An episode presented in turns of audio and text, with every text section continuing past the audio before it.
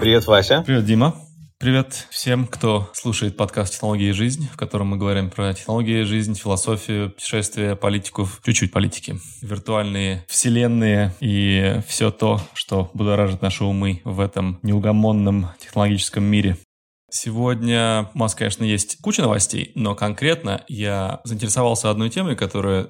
Ты, ты, ты меня спросил, например, там, типа, а не стоит ли нам посмотреть, что происходит с, с заменой человеческих профессий и кем она, они будут замены произведены? Это будет ли это там AI или роботы или что? Но помнишь, мы когда лет 20 назад, не знаю, там, когда нам было меньше лет, мы думали о роботах, смотрели их в мультфильмах и в фильмах, и мы даже не представляли, что у этих, у этих роботов будут за мозги. Да? То есть мы просто представляли какие-то каких железных дровосеков, которые будут ходить как люди, которые будут делать вещи какие-то как люди. Но мы абсолютно, мне кажется, не думали об их внутреннем мире. А теперь, начиная с прошлого года, нам этот внутренний мир был наконец-то дан. Вот это эти LLM, Large Language Model, вот эти вот все очень естественно звучащие и читающиеся, и отвечающие правильно, вот эти вот какие-то виртуальные персонажи, которые, ну, чуть ли не едва не спутаешь с людьми настоящими. Если бы я вот прям проснулся из комы, сейчас стал, я, и мне бы такой чат поддержки, который, чат GPT, которым управлял чат GPT, то я бы поверил, что это человек. То есть, я, если бы я не знал всей предыстории, это невероятное. И сейчас идет гонка, и сейчас вот о чем говорят э, на Эксе, Твиттере, что делать свой AI-стартап очень рискованно, потому что у больших компаний есть неограниченные ресурсы, и вот этот так называемый термин Шерлокин, да, вот этот, который у Apple есть, который они, они берут какую-то знаменитую, очень успешную инди-программу и ее в себя вставляют, и таким образом уничтожают эту компанию, которая э, зарабатывала себе на хлеб этой прекрасной утилиткой, вот, и и AI, к сожалению, под таким же находится такой же угрозой. Поэтому все придумывают свои способы, как от этого защититься или продаться выгодно. Э, Apple, когда они сделали Vision Pro, сам проект, они же собрали разные стартапы, которые как бы, наверное, хотели сами в этом э, участвовать, но им Apple предложила настолько нереальные деньги, что они сказали, а ладно, пусть все равно Apple у нас это, либо у нас это сворует, либо что-то еще, пусть лучше пусть мы продадимся им. Кстати, вышло же, да, э, объявление, что официальное, что они будут будут скоро. Да, да. Из новостей, да, Apple объявил, ну, потому что было такая, они объявили это в прошлом летом, там, в июне, что будет Vision Pro, и все там готовились, и выйдет, должно выйти, типа, в начале следующего года, но все не знают, начало это, как бы, первая половина, типа, тоже в июне или... Все, вот они сейчас объявили, что начнут продаваться, ну, то есть в магазинах уже все со 2 февраля, а на веб-сайте у них можно будет заказать с 19 января, то есть прям совсем скоро. Я не знаю, насколько будет сложно и несложно купить, кто хочет, это дорогая штука очень, очень несколько тысяч долларов. Но мне кажется, все равно будет первый, весь первый год будет дефицит, потому что там у них ограничения по продаже. У тебя желание есть? ну, там много всего. У меня желание есть купить. Как бы, ну, я не знаю, насколько получится. Я попробую. Потому что мне кажется, это настолько безопасно будет. Я чисто уверен, что если их купить, их всегда может быть просто дороже продать в крайнем случае. Наверное, да. Отвезти куда-нибудь э, в страну, где их не продают, и, и продать в три дорога. Это даже в той же самых Штатах, это да. Да, и, и еще из новостей, конечно, вот вышел этот формат Wi-Fi 7, который позволит гораздо более быстро общаться более большому количеству устройств дома, что, в принципе, немножечко в тему того, что мы хотели обсудить. И еще в тему, конечно, то, что сейчас происходит большая, ну, наверное, самая большая выставка всякой электроники, это CES, это Consumer Electronic Show в Лас-Вегасе. Вот, я вовремя оттуда уехал. Вот туда собирается там, наверное, 1200 человек. Вот, и там в рамках всего куча всего объявила. Ты мне вот писал на днях там какие-то новые устройства. Что тебя больше там зацепило? Сейчас э, шум поднялся о новом устройстве, которое является железом для очередного AI, очередного искусственного интеллекта. Это называется Rabbit Companion, по-моему. Вот, будет ссылочка в описании у нас. И интересная презентация. Какой-то китайский парень, Джесси Лю, по-моему, зовут он, CEO. Очень презентация очень качественная, сделана, видимо, людьми, которые вдохновлялись или, или даже делали что-то для Apple, очень похоже какой-то Teenage Revolution или Teenage Technology делали да, дизайн, Teenage Engineering. Teenage Engineering. Teenage Engineering, она известная компания своим дизайном, они помогают делать. Они, помнишь, есть другая компания, которая Icon Factory, по-моему, они, или Panic, они сделали такую маленькую игровую штучку.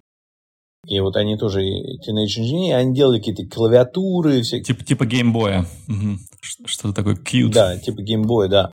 И там, конечно, они прославились среди вот этой элиты блогерской, технологической, что у них очень высокого качества, хороший дизайн. То есть, я бы сказал так, на уровне вот есть... У Apple были дизайны, да, и Джонсон Айв, да, а, как бы а, ушел у него своя отдельная компания, с которой есть слухи, что разговаривает OpenAI, чтобы сделать для них отдельное устройство. А Teenage Engineering это тоже по схожему уровня по качеству дизайна, как бы известная компания. То есть это очень многообещающее то, что это они делают. В общем, я, что я понял из этой презентации, что это какая-то отдельная языковая модель, не чат GPT, какая-то своя натренированная. Но этим сейчас никого не удивишь. Этих моделей можно, ну, их, их, их делают много стартапов и больших компаний.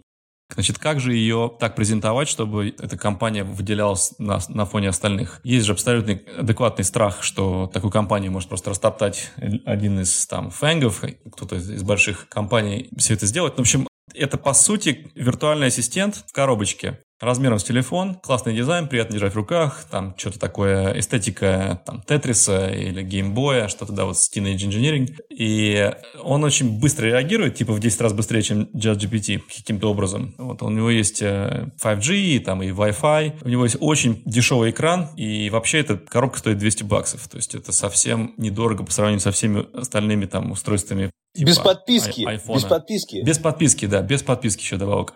Но мне кажется, это такой э, финт, такой, такой как бы демонстрация того, что они хотят набрать как максимальное количество пользователей, пока вот такая вот халява, чтобы, наверное, скорее всего, продаться в итоге кому-то. Ну, посмотрим. В общем, что, что я в демо увидел, что, например, заказ такси. Ты просто говоришь этому там, эй, э, закажи мне такси э, до супермаркета, в который я обычно хожу. И он тебе говорит, вот на экране тебе там показывает э, откуда куда. И говорит, выглядит хорошо? И, цена какая на Uber будет, например, да? И говоришь, да, хорошо подтвердить. Нажимаешь confirm на экране. И, в принципе, вызов такси занимает около там 7-8 секунд. То есть быстрее, чем на телефоне. Потому что на телефоне все-таки голосом до сих пор нельзя такие вещи сделать почему-то. Вот. Они как-то притормозили они эту тему. Google давно обещал, Google Assistant, они уже демо делали года 2-3 назад назад, если не 4. Фейк-демо. Фейк-демо. Вот. А потом он умеет, да, а, фотографируешь э, содержимое своего холодильника, и он тебе говорит, ты можешь приготовить там лазанью, судя по тому, что я вижу у тебя там, и э, можешь сделать луковый суп, там, то, что у тебя есть лук и сыр, и и так далее. В общем, так, такого типа интеллектуальная штука, которая как бы тоже, ну, вроде она есть в каких-то приложениях, но, но вот, вот это все собирается в одной коробочке, вот все, а, а то, что ты не знаешь, что якобы этот Rabbit OS может научиться этому. То есть он может у тебя посмотреть один раз, как ты сделал, например, ты это можешь рассказать, как, как ты любишь заказывать билеты. Например, ты говоришь, я люблю ходить на сайт там Каяк или там Google Flights, и если стоит дороже 300, 300 долларов, то я не беру, и то я жду другие даты. В общем, как-то ты его так научишь, и он говорит, окей, я понял, как ты любишь, и буду теперь так заказывать для тебя. Но, но всегда показывает планчик и, и спрашивает, подтвердить или нет. То есть ни, ничего не делает за тебя без подтверждения. Отличная идея, да. да. Вот такая штука. И она, видимо, они пошли к хорошей вот этой вот студии по дизайну, чтобы как-то выделиться на этом фоне, да, потому что сразу же, естественно, вопрос возникает, а почему такой не поставить на Apple Watch? Почему такой не поставить на iPhone, на Android, там, на, там, не встроить это в AirPods вообще? Ну, то есть, ну, как бы, почему нужно для этого делать какой-то новый, новый софт? А одна, одно из объяснений, почему эти все Apple'овские, гугловские, амазоновские, метовские э, сады, они с большими заборами яблоками, да, то есть в них чужакам нельзя так просто яблоки собирать. То есть они могут из тебя из App Store выкинуть, они могут интеграцию твою закрыть, они, то есть у тебя нет контроля. А тут у них полный контроль есть. Вот они вот, ну и плюс они договариваются с компаниями, которые очень заинтересованы в них и не, э, не под контролем у, там, Apple или у Microsoft или у, у кого-то еще. Ну, то есть Uber, конечно, тоже можно сказать, мы не хотим больше с Rabbit ом работать, мы там поэкспериментировали, нам больше не нравится. Но, э, по идее, э, это должно быть интересно, потому что это, это дополнительный интерфейс. Вот. Они это называют э, Large Action Model, то есть LAM. Я думаю, что это больше marketing gimmick, чем что-то настоящее. Но это интересно, что они пытаются как бы они парадигму так немножечко изменить, расшатать, представить что-то новое. И э, это основывается идея, как мне кажется, под вдохновением от AutoGPT. AutoGPT — это проект, по-моему, даже не имеет одного автора и, и даже несколько это очень супер ботаническая тема, то есть это нужно быть мега-нердом, чтобы настроить. То есть там нужно и, кредиты закидывать на OpenAI, на ChatGPT, чтобы потом API пользоваться, и открывать там доступ э, к каким-то сайтам и надеяться на надежность чата GPT. Ну, там немножко ограниченные возможности, потому что там конкретно он, он не может там тебе делать каких-то заказов билетов или э, снимать отель, отель для тебя. Но неплохо могут, может делать исследования и вводить это в файлы, там, давать тебе такие эти спредшиты там и какие-то доки создавать. Э, этот AutoGPT может.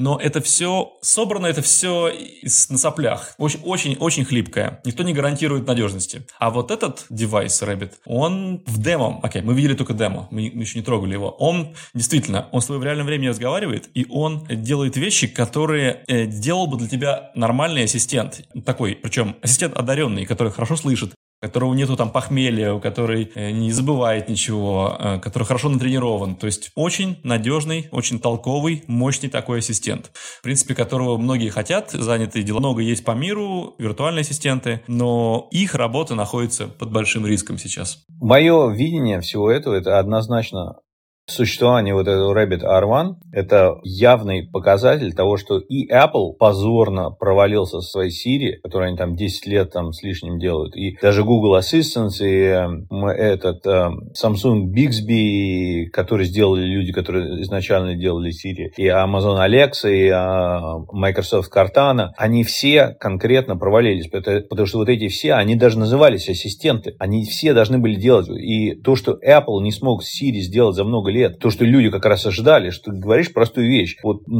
позвони там тому-то или купи мне билет туда, на телефоне у тебя вся эта информация есть. Вот как в твоем примере, закажи Uber, куда-то доехать к моему другу. Там, я говорю, закажи Uber, мне доехать там к Васе, вот к тебе, да. У меня в телефоне есть твой адрес, у меня есть там в имейлах даже обновление, где ты сейчас находишься, куда ехать из имейлов можно понять, что я в основном пользуюсь Uber или лифтом, или где-то я в другой стране, там, Диди я пользуюсь, или Яндекс.Гоу, неважно, тем там, а, да, Болтом. То есть это все можно понять, на самом деле, любой даже не очень умный обычный человек все это может легко понять. И то, что чат GPT появился уже больше года назад, и то, что Apple это не использует, и Google. Google наиболее позорище, потому что у Google вот этих всех технических возможностей, вот этих графических карт, на которых все это пересчитывается, больше, чем у всех остальных вместе взятых, чем Amazon, там, вместе с Microsoft и остальными. То есть у них технические возможности, то, что они это не могут сделать и продолжают делать вот эти демо фейковые,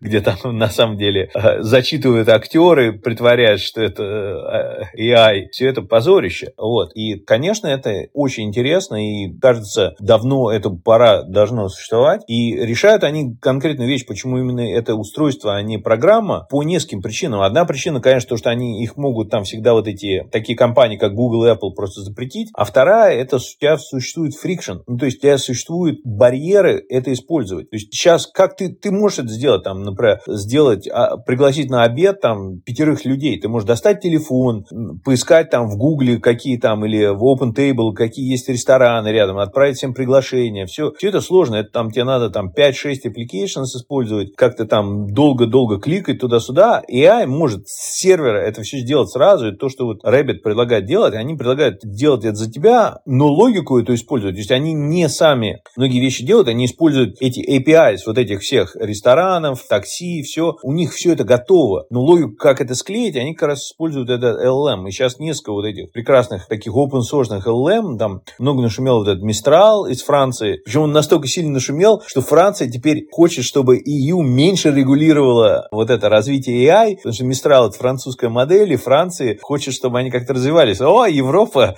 возвращается обратно в технологический прогресс, и сразу, сразу, о, regulations это не очень хорошо, это мешает. Вот, и это интересная тема. Да, но я с тобой, да, согласен, это очень-очень интересно, и... Мистрал.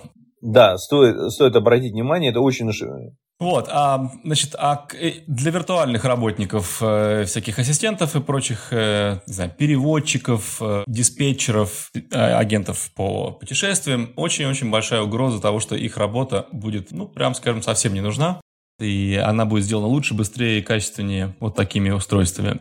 Потом мое внимание захватила э, демонстрация довольно странно выглядящего и не очень красивого робота, который называется Алоха.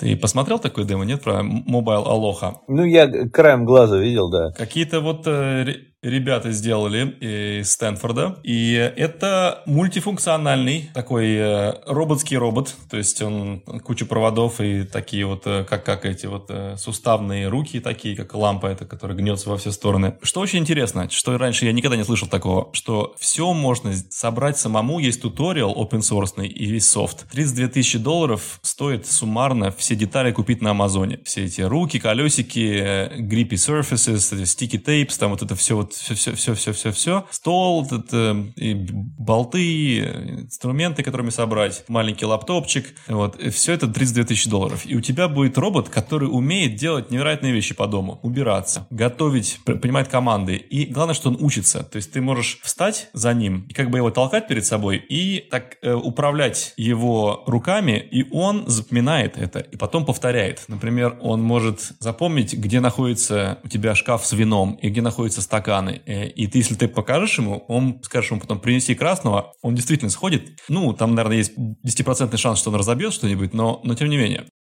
Он умеет э, делать уборку, организовать мебель, организовать посуду, мыть посуду, отвечать на, там, открывать дверь, если позвонят, спрашивать, кто там. В общем, в общем короче, он, это удивительная штука, выглядит опять абсолютно абсурдно, как робот из какого-то экспериментального фильма 90-х годов, но добавь к нему LLM, и, наверное, он уже там есть.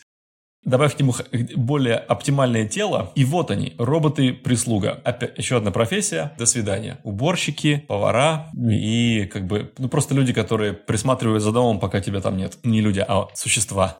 Я помню в детстве, я когда был ребенком, был, был Советский Союз еще, и шли передачи, и был такой Цветов, который из Японии передавал всякие репортажи в международной панораме, и там рассказывали, что вот там все, на Тойоте роботы все делают, там все. И тогда речь шла о том, что роботы все захватят, и люди будут не нужны, капитализм развалится, все, потому что все будут безработные, все будут делать роботы, все заберут все капиталисты, а как бы простым рабочим не останется ни работы, ни ни денег, ни зарплаты, и купить они ничего не смогут. И это вот кризис и конец такой стилистической модели эко- экономики. Вот. И, но этого не произошло. Мы как увидели, что какие-то китайские рабочие гораздо лучше делают, и я могу представить легко, что люди скажут, так это робот там, ты его собираешь, он там с трудом может вина налить, а я вот найму себе ассистента, там, не знаю, в зависимости от того, в какой стране ты находишься, это там, знаю, мексиканец, китаец, филиппинец или там, не знаю, откуда угодно, э, русский какой-то, да, там, иммигрант, готов тебе с тобой ходить, все изучать и соображать будет лучше, чем LLM, и зарплата у него будет не такая большая, и не так его много надо, и в случае чего всегда можно уволить, нанять нового, и возникает вопрос, ну, конечно, это все будет меняться, и люди будут терять работу, работа, но вот тема о том, что AI, который на самом деле, я считаю, LLM и LAM, вот эти, это не AI, это просто высокие уровни новой автоматизации, это не еще, но, но мы придем к тому, что их возможности будут больше и больше расширяться и смогут они делать больше и больше. В какой момент ты вот считаешь, они начнут реально отнимать работы? Потому что то, что сейчас происходит, ну какие-то работы теряются, ну, новые появляются, нет такого заметного тренда, чтобы там огромные пласты населения остались уже без работы. Пока такого нет. Угрозы есть? Пока такого нету, но угроза есть. А угроза висит, она более висит так актуальна, чем раньше. Это точно. То есть то, что я вижу, это все как бы вроде как игрушки, но начинают немного как-то такие нейронные связи такие, ага, типа, я смотрю, такой думаю, Сейчас вроде это кажется каким-то приколом, но вполне такие роботы, такие вот компаньоны, как Rabbit Air One, вполне могут делать вещи, за которые люди платят, платят людям деньги. Ну, то есть, то есть это, это, как бы, я не хочу в это верить, но я вижу, что это абсолютно так и есть. Как бы, что вот-вот-вот-вот у нас уже стучит нам в дверь э, автоматизация, заменяющая работы. У меня такой аргумент против этого есть. Ну, предположим, давай возьмем, к примеру, дизайнера. Вот сейчас дизайнеры, там, это как довольно неплохие зарплаты, особенно если ты в IT-индустрии работаешь, делаешь дизайн для каких-то applications или каких-то там веб-сайтов, все, можно довольно неплохо зарабатывать. И если эти работы будут заменены какими-то там ассистентами, алгоритмами типа AI, или даже, например, какой-то появится новый один дизайнер лучший, у него будет AI, он сможет делать работу 10 дизайнеров. То есть 9 из этих 10 уволят, один будет по-прежнему хорошо зарабатывать, все у него будет офигенно, а 9 из 10 уволят. Все останутся без работы. И вот в этом страх, что как бы а, автоматизация такая, как LLM или другие искусственные интеллекта ассистенты э, заменят. Но вот у меня против этого аргумент, что, ну, окей, дизайн станет более доступным, и раньше многие люди, которые просто компании, не могли нанять дизайнеров, там, дизайн какой-то тоже программы или веб-сайта, делал там их, знаю, секретарша или бухгалтер или программист, или сам хозяин компании говорил, а, ну давайте здесь быстро. Или они нанимали мега дешевого какого-то там уездного дизайнера, там, знаешь, за, за 220 долларов, который там кое-как на старом компьютере что-то делал. А теперь у них просто появится возможность использовать эти дизайнерские сервисы на гораздо более высоком уровне. И люди войдут во вкус, и у них концепция, что они могут нанять дизайнера, нормализуется, и все захотят нанимать дизайнеров. И в итоге эта вся индустрия настолько вырастет, что даже старых дизайнеров будет не хватать, даже с учетом, что им будут помогать эти ассистенты, потому что части это, из этого все равно нужен какой-то людской, э, ну, помощь людская, да, то есть будут эти AI делать, плюс помощь людей, и все это вместе вырастет настолько, что этого нужно будет даже больше. И так во всех работах, на самом деле. Ну, смотри, э, работы, которые точно будут идти под, под кассу, это вот работы для людей неквалифицированных. Э, там это ввод данных, это какие-то исследования такие простейшие, там э, анализ рынка неглубокий, вот это все будет заменено точно, то есть не будут нанимать на такие профессии. А с точки зрения высококвалифицированных работников, типа там data science или э, дизайн, там что-то более сложное, как Стив Джобс говорил, что компьютер это велосипед для, для разума, да, то есть что вот это будет уже теперь не велосипед, а мотоцикл будет, да, то есть это или ракета.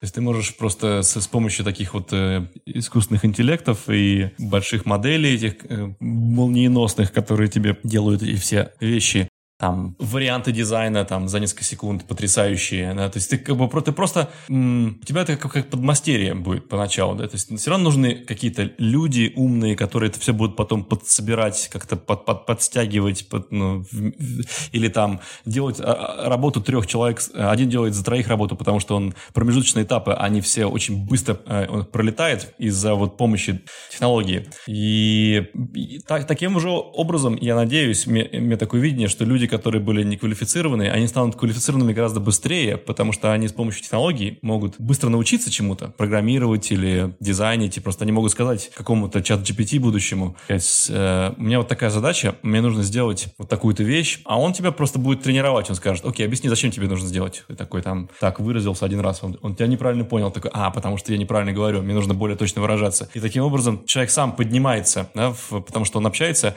с э, неустающим, как бы его э, таким служителем, да, то есть каким профессиональным коллегой, можно сказать, да, который готов его день и ночь натаскивать, помогать, там, тяжелую ношу поднимать за него, там, информационную, такую секую. Но все равно пока еще да, на самом верху вот должен быть какой-то соображающий человек, который все это может как бы ну, скреплять и а, презентовать как, как э, что-то имеющее смысл. Но мне кажется, и у этого тоже есть этому угроза. А одна, ну вот если не, не ходить абстрактно далеко, вот у нас был системный администратор из Англии, помнишь, Ричард, угу. которого мы нанимали помогать нам с серверами. То есть я про сервера чуть-чуть знаю, как делать, но... Спасибо, Ричард. Да, но я многие вещи не умею делать. То есть какие-то я могу разобраться кое-как. Сейчас, вот последний год, мы активно используем чат GPT, Claude, там они нам помогают. Они не идеально помогают, то есть я с ними очень много этим занимаюсь, там мучаюсь. А, они вроде как делают не идеально, я бы все равно хотел бы, может, какого-то профессионала нанять опять, но они делают достаточно, что я могу все же продвигаться сам. То есть моих каких-то знаний хватает. И на практике мы Ричарда сейчас не нанимаем. И как бы все. И и, даже, даже и в голову не приходит, потому что я столько с тех пор вещей решил с помощью искусственного интеллекта, то есть реально практически все мои технические проблемы, которые раньше казались какими-то невероятными, там, серверами и прочими, я, в принципе, их все превосхожу и решаю в комбинации YouTube инструкций и чат GPT или Claude. У меня есть плагин, который берет субтитры, то есть сценарий YouTube любого и суммаризирует. Например, я могу сказать, мне, то есть, например, мне лень смотреть это видео 12 минут, которое объясняет, как настраивать сервер. Я прошу чат GPT просто сделать мне необходимое количество шагов, или там сказать сделай мне 15 шагов, из этого видео, которое нужно выполнить, чтобы достичь этого результата, о котором говорит автор. Он мне выплевывает это, я говорю, слишком длинно, укороти мне, у меня нет времени читать. Он делает короче. Я пробегаюсь, да, имеет смысл. Записываю себе в блокнотик. И вот у меня инструкция есть. Я ее протестирую, дополню чуть-чуть. И то есть я, я создаю, и, и, это, ну, как бы такую вот э, памятку для себя, и решаю проблему, и, и это не напрягает. То есть это, у этого нету какого-то такого тягостного ощущения такое, ох, ну вот, как это все сложно, сейчас придется там, там во-первых, искать специалиста, или если он уже есть типа Ричарда, отрывать его от его дел, свободен ли он или нет, там, давать ему какие-то доступы, пароли, там, настраивать какие-то там вещи. То есть это, это все очень как-то тягостно. Ты думаешь, сейчас нужно вот это в отношения вступать с человеком. А тут у тебя просто пум, вот так, раз-раз, э, у тебя есть как бы лучшее из, из двух миров. Из органики, то есть э, люди, которые на YouTube учат, и искусственный интеллект, который все это упаковывает для тебя, э, разжевывает более понятным языком или как-то объединяет в какой-то маленький абзац общая мысль главная, да, которая дает тебе понять вообще само, само движение этой идеи. То есть это, это, я считаю, что это прекрасно. То есть это, это то, что меня каждый день заставляет чувствовать, что мы живем в очень интересные времена, и у меня есть суперсилы. Но вот ты боишься, что ты свою работу потеряешь из-за того, что AI тебя сможет заменить? Вот ты, ты лично, твою работу, которую ты делаешь на работе, или твои проекты даже, ну, не похожи же, правда? То есть... Еще, еще не, не, не дошел до, до ощущения страха, да. То есть я, я, я расскажу на подкасте, когда дойду, но пока не дошел.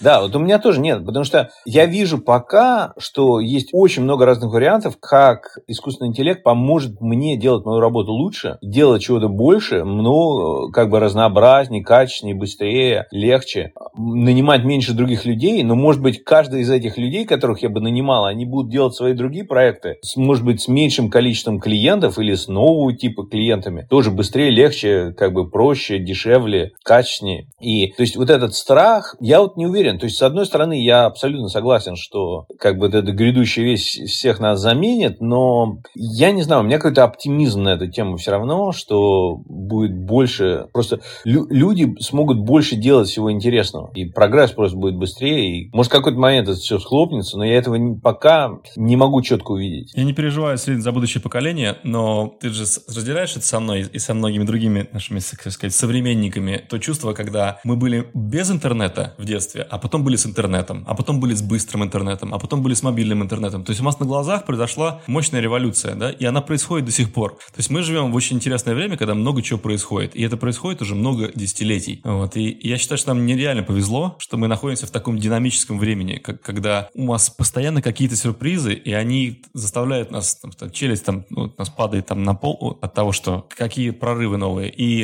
и что мы сначала читаем фантастику, там, э, там Азимова, Лема, и, там, Стругацких, а потом она реализуется. То есть она прямо перед глазами у нас происходит. Это, это, это потрясающие времена. И обгоняют часто, да. То есть, конечно, если вот исключить только эти летающие машины и полеты в космос, во всем остальном, наверное, как бы мы уже большую часть обогнали вот этой фантастики. То есть доступ информации, обработка ее. И даже роботы. Вот многие люди думают, когда про роботов, они же думают, что роботы это вот такие физические устройства, которые ездят там, не знаю, как говорят металлическим голосом те, и что там двигают какие-то предметы. Я принес тебе завтрак там на подносе. А на самом деле огромное количество роботов роботов это вот это роботы, которые внутри серверов сидят и там покупают тебе билет. Ты когда ищешь билет или даже заказываешь тот же Uber, да, это вот находит тебе о том, как этот Uber должен ехать, с какой машиной связаться, там дать ему задание, все это делает робот на самом деле. Он просто не физически, не человекоподобного вида, но это, это робот. Да, роботы могут быть э, нано, они могут быть размером там с микрокомара. Это такие страшные роботы, которые залетают тебе в ухо и, и GPS тебе микроскопически закидывают в мозг или что-нибудь еще похуже. Вот. А роботы могут быть, которые строят э, пирамиды похлеще египетских. То есть э, мы, пос, посмотрим, что будет.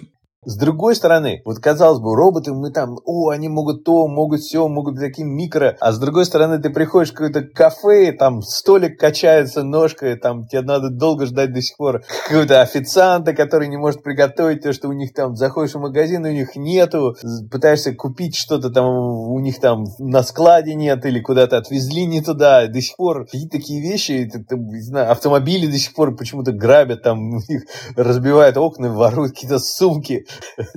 Почему это происходит? Почему на улицах там не идеальные роботы все это не подметают? И вроде, с одной стороны, такая безумная фантастика, такие еще бытовые простые вещи. Каждый день ты сталкиваешься с миллионом вещей, которые не, не сделаны, еще непонятно, когда их будут сделаны. Как бы, поле всего сделать казалось безграничным. То есть если какие-то мега организации, как то OpenAI или Google и Apple, там, Microsoft, они начнут быть мега прибыльными, может быть, общество как-то их сподвигнет, чтобы они начали начали решать какие-то простые проблемы, как, например, там, уборка улиц, там, строительство домов доступных, лучше транспорт, оптимизация. Потому что эти компании, они во многом сейчас научились решать мега-мега задачи, но эти мега задачи, они пока все равно в очень узких рамках их специализации. А мне хочется, чтобы их специализация немножко вышла за пределы компьютера всего, а решала тут чисто на бытовом уровне, там, старушкам, чтобы легче было там передвигаться по дому, чтобы там образование у детей было лучше, потому что многие вещи до сих пор вот с тем же образованием или помощи больным, они все равно очень архаичны. Там есть какие-то улучшения, но очень маленькие. И вот просторы туда улучшить очень много. И, может быть, вот этот серплас, вот этот экстра доход и возможности технические, они выплеснутся в эту сторону. Мы надеемся, да, что вот эта э, универсальная, э, универсальная стипендия для, для всех, она хотя бы будет ну, основана на этом, да, что есть роботы, которые могут сделать все дешевле, быстрее, лучше, чем люди. А, тупых работ не остается. Зачем нужны какие-то люди, которые там говорят «добро пожаловать в наше почтовое отделение»? Зачем такая работа нужна? Только ради что для развлечения, чтобы дома не сидеть. Надеюсь, что э, это как-то выльется в какое-то общее такое благо для, для сначала для отдельных стран, потом для всего мира. Вот. Но сейчас, да, идут эти параллельные вещи, как это будет полное безумие на геополитических фронтах, а также очень интересное и скоростное развитие технологий, э, которое вроде как э, на благо, но также оно поддерживает эти вот страшные вещи, потому что ну, тут тоже зависит от мотивации людей, которые находятся у руля, но мы будем говорить о, как бы сказать, потребительских вещах, которые делают нашу жизнь более еще приятной. Вот. Пока вот так вот, так, такой вот сборник мыслей. Я думаю, что нам нужно уже э, как-то это под, под, подводить к финальной точке. Ну, в общем, я понял. У тебя наиболее интересное устройство с новостей CS – это вот этот Rabbit. А, ты планируешь себе его заказать? Я бы, наверное, заказал за 200 долларов. Как это говорят? Это, это Безмозговик, no-brainer. Да, я, я тоже, да, но я все еще думаю про Apple Vision Pro. Но мне кажется, вот этот год, вот весь 24 год, это будет, когда AI, ну вот эти LLMs, они выступят на шаг дальше, чем просто помощь в чате, когда будет именно больше интеграции, что они делают не абстрактные, там, тебе дают советы, а за тебя идут и делают какие-то вещи. Мне кажется, вот это в 24 году это начнет происходить. Я надеюсь, это будет происходить качественно и удобно, и прям как бы выйдет на следующий уровень, а 25 год не буду слишком далеко предсказывать. Мне кажется, это все-таки будет шаг внутрь этих метавселенных AI. И две области, конечно, наиболее интересные сейчас. Вот. Если наш мир не захлестнут войны, то мне тоже от этого очень страшно. Вот. Ух, да, ну вот, будем оптимистично надеяться. Да, ну, ну уж времена уж точно интересные, в которых мы живем. На это мы жаловаться не можем. Да. Ну, хорошо, было интересно поговорить. Тебе хорошего дня, до следующего выпуска. Да, счастливо. Пока.